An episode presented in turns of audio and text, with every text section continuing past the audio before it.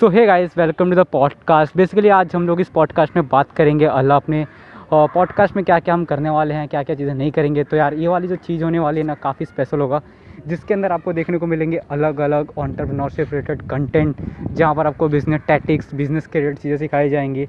आपको कैसे किसी कंपनी को आगे लेके जाना है, कैसे किसी कंपनी को ओपन कर सकते हो कैसे कैसे क्या क्या करना है, क्या लीगल प्रोसीजर होते हैं और कैसे आप एक कॉलेज स्टूडेंट से एक बड़े ऑन्टरप्रनोर्स में बन सकते हो? तो इस पॉडकास्ट में आपको यही चीज़ें सिखाई जाएँगी। तो यार, अगर पॉडकास्ट पे नए हो तो फॉलो कर देना।